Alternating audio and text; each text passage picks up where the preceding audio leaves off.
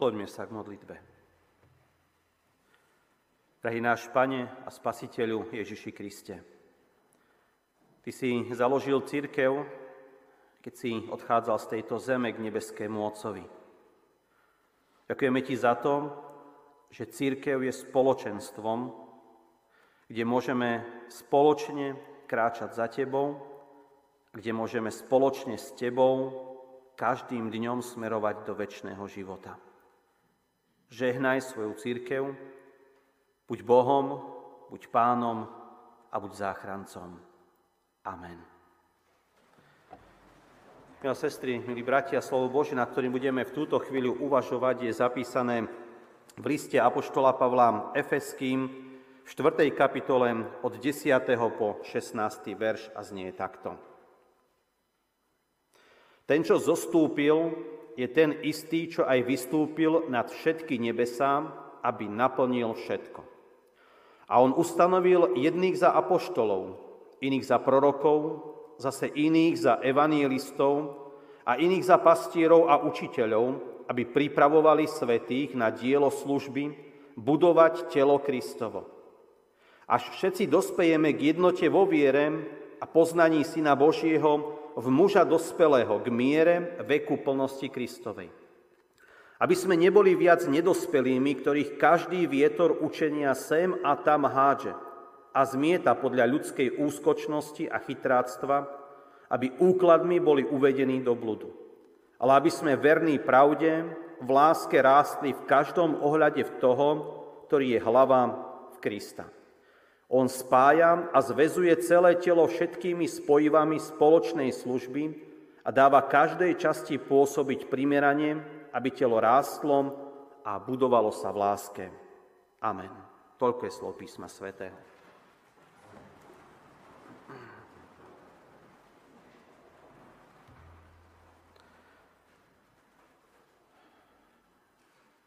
Dnes chceme rozprávať, premýšľať nad tým, že církev je spoločenstvo. A teda církev nie je akýmsi hnutím jednotlivcov, mužov či žien, ktorí sa vyberú nejakým smerom, majú možno nejaké myšlienky, túžby, predstavy, ale církev je spoločenstvo. Nie je to len trend súčasnej doby, ktorá je poznačená zmenou zmýšľania, skrze COVID a lockdowny, ktoré priniesol. Tam sme si totiž zvykli, že nepotrebujeme spoločenstvo.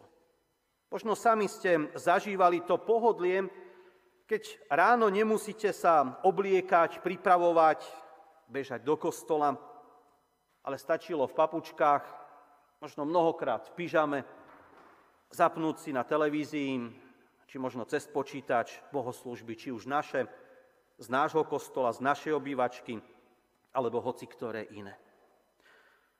Áno, táto doba nám ukázala nové možnosti a spôsoby, ako vytvárať spoločenstvo bez rizika naštrbenia vzťahov.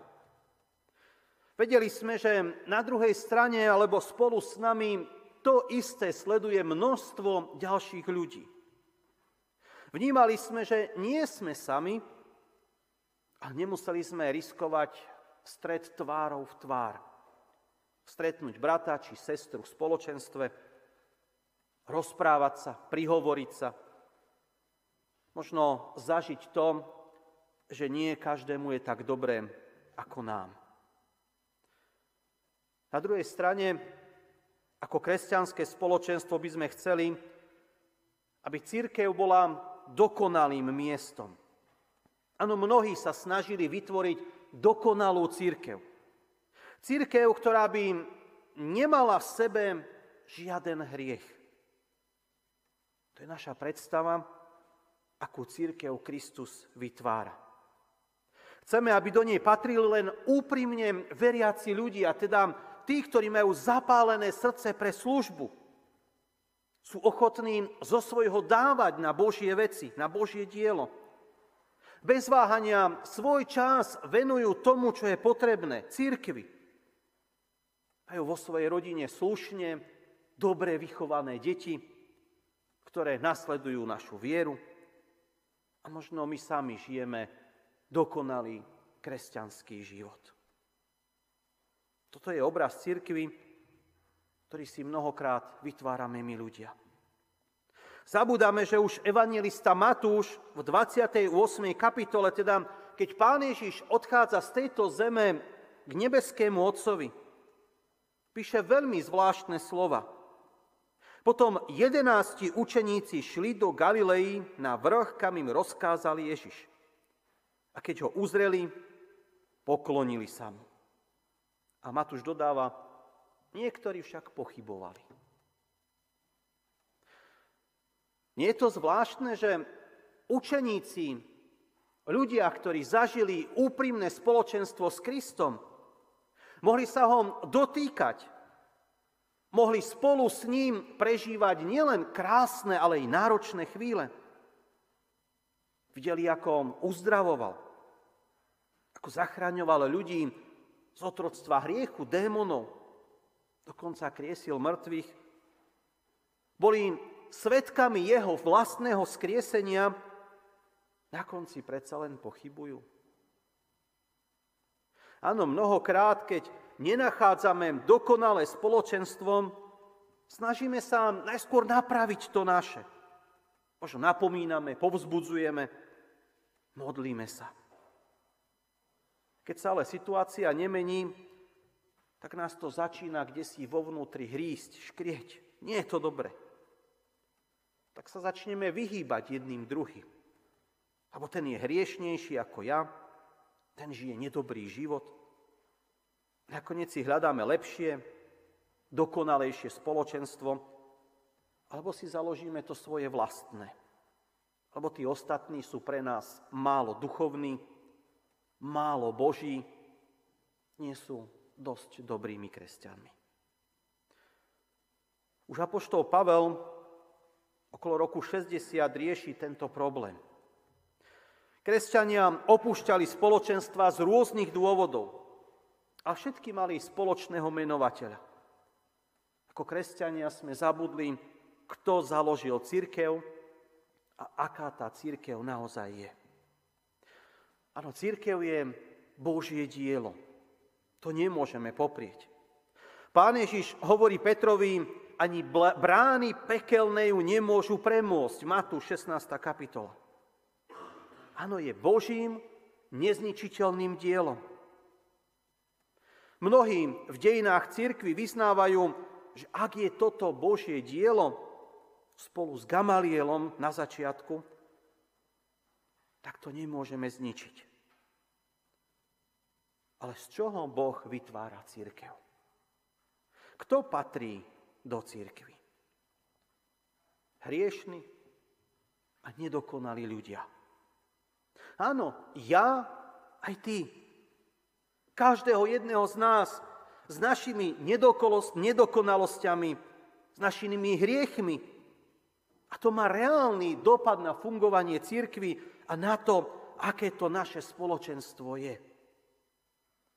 Apoštol, keď chce Korinským pripomenúť, čo je Kristová církev, používam obraz tela a jeho časti.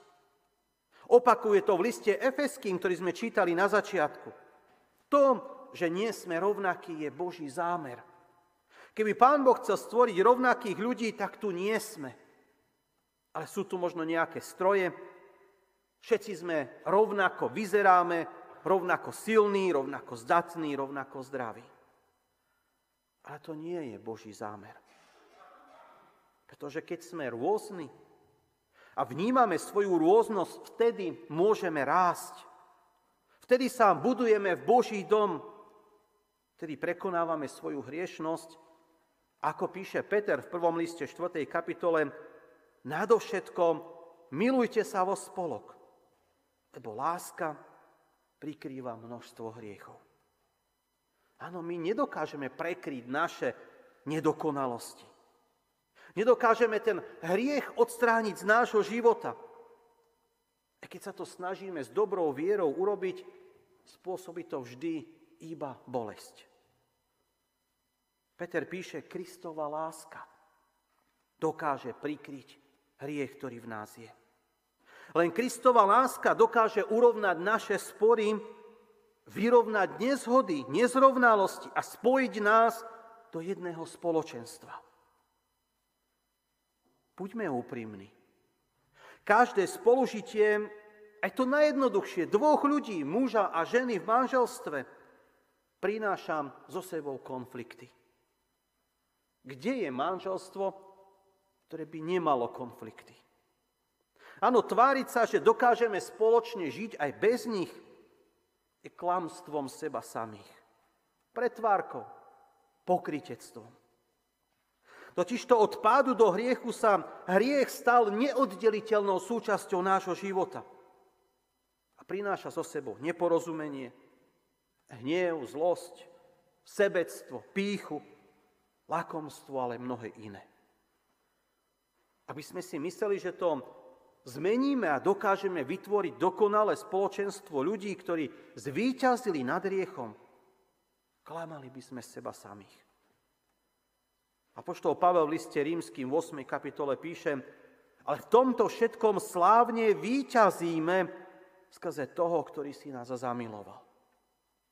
V prvom rade naše víťazstvo nie je v nás, ale v Kristovi. Tom, ktorý je dokonalý, skutočný víťaz. A nás, hriešných ľudí, si zamiloval. To druhé na tejto zemi je to, že stále ten boj prebieha. Nie je dokončený. Pavel totiž to predtým píše, viem totiž, že vo mne, to je v mojom tele, neprebýva dobre. Lebo vôľu mám, ale nemám silu, aby som to vykonal. Teda Pavel vyznáva, je to stály zápas. Stály boj, ktorý za nás dobojuje jedine Ježiš Kristus. My na zemi sme v stálom zápase o posvetenie. Pavel píše, milovaný, keďže teda máme takéto zasľúbenie, teda to víťazstvo, očísme sa od všetkých poškvrn tela i ducha a v bázni Božej konajme svoje spasenie. Pavel píše, o svojom zápase s hriechom. A to je verný, úprimný nasledovník Krista. Stretol sa s ním tvárou v tvár. Je obráteným kresťanom. Vníma vo svojom každodennom živote a vo svojom tele stály zápas. Kristov duch, ktorý ho vedie do Božieho kráľovstva a duch sveta, ktorý ešte stále v ňom prebýva. On hovorí, ako veľmi si uvedomuje, že vie, kam má ísť. Vie, čo má robiť, ako má rozprávať, ako má reagovať na ľudí. Čo je jeho poslaním. Ale vyznáva, že nemá sílu to vykonať. Lebo stále žije v hriešnom tele. Pavel takto napomína kresťanov v 1. Korinským Veď oko nemôže povedať ruke, nepotrebujem ťa, alebo hlava za s nohám, nepotrebujem vás. Povedať druhému človeku, si príliš hriešný, nechcem mať nič s tebou spoločné. Alebo pozorujme sa vo spolok, aby sme sa povzbudzovali k láske a dobrým skutkom. Neopúšťajme svoje zhromaždenie, ako niektorí majú vo zvyku, ale napomínajme sa. A to tým viac, čím viac vidíme, že sa približuje Kristov deň. Teda spoločenstvo nespája ľudí, ktorí sú dokonali. Církev nie je dielom Božím, ktoré by dalo dohromady dokonalé kamene, ktoré jeden k druhému veľmi tesne a úplne sadnú. Ale Kristus nám hovorí, že církev buduje z nás, hriešných ľudí, ktorých spája spoločenstvo. Aby sme sa podopierali v láske Kristovej, aby sme bojovali proti vlastnej hriešnosti, aby sme mohli vytvoriť Kristovo telo. Áno, telo nemôže fungovať správne, keď mu niečo chýba. Ako Božie dielo sa dokážeme s mnohým vyrovnať. Vieme žiť s jednou, možno aj bez ruk, nôh, očí, obličiek, uší, a mnohého iného.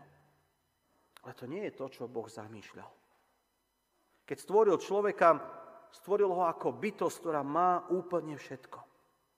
A zase, keď Kristus posiela učeníkov do sveta, tiež ich neposlal iba k niektorým ľuďom, ktorí vytvoria dokonalé spoločenstvo.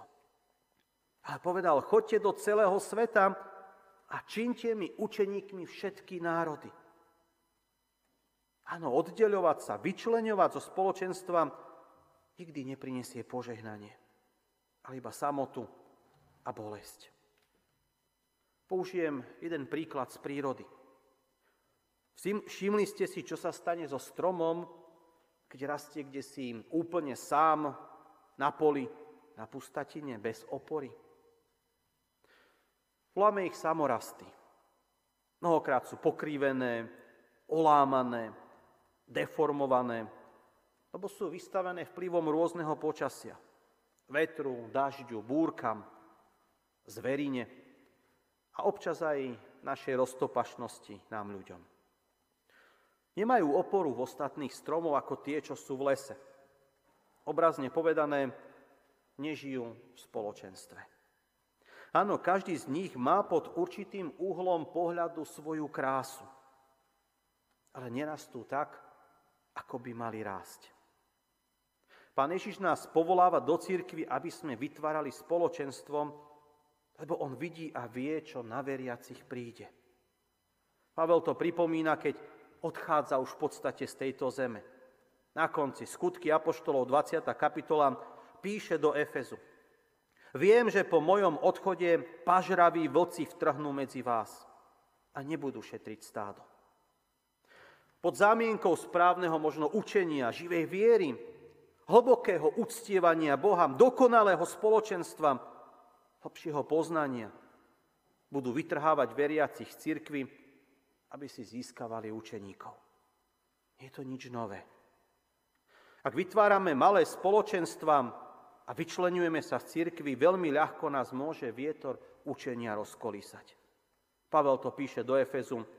A Boh ustanovil jedných za apoštolov, iných za prorokov, iných za evangelistov a iných za pastierov a učiteľov, aby pripravovali svetých na dielo služby budovať telo Kristovo a všetci dospejeme k jednote vo viere a poznaní Syna Božieho, v muža dospelého k miere veku plnosti Kristovej.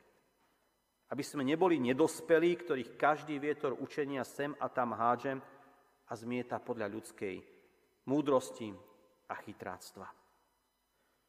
Církev je teda telo Kristovo. A skrze tento obraz nás Božie slovo Biblia upozorňuje, že ho vytvárame dohromady ako církev. Nie ako rôzne spoločenstva. Sám pán Ježiš napomína farizejov a pripomína im skutočnosť zo života a dnes sme to čítali v Evanieliu. Ak je kráľovstvo rozdelené, ak sa církev rozdeľuje, droby, nemôže obstáť v tomto svete. Áno, Kristus nám pripomína, nie je jednoduché spojiť tak rôznorodé charaktery, predstavy či myšlienky, názory, spôsoby, uctievanie či poznanie. To nie je v našich ľudských silách. My sami to nedokážeme. A vždy budeme nachádzať dôvod, prečo neprísť, prečo opustiť spoločenstvo a vytvárať svoje vlastné. Zjednotiť církev dokáže iba Ježiš Kristus. Tak sme to čítali. Jedine v jeho láske, porozumení, pokoji, milosti, odpustení a v pokore môže byť církev jednotná. V spoločenstve totiž poznávame svoju hriešnosť. Vyznávame si navzájom hriechy. Pozbudzujeme sa svojou vierou, skúsenosťami s našim pánom, jeho prítomnosťou v našom živote, ale im napomíname, a skrze Krista upriamujeme svoje kroky na cestu za ním. Vtedy, keď sa pred ním, našim pánom, pokoríme, dokážeme pospájani v telo Kristovo rásť, ako sme čítali na slávu Božiu. Amen. Skloňme sa k modlitbe.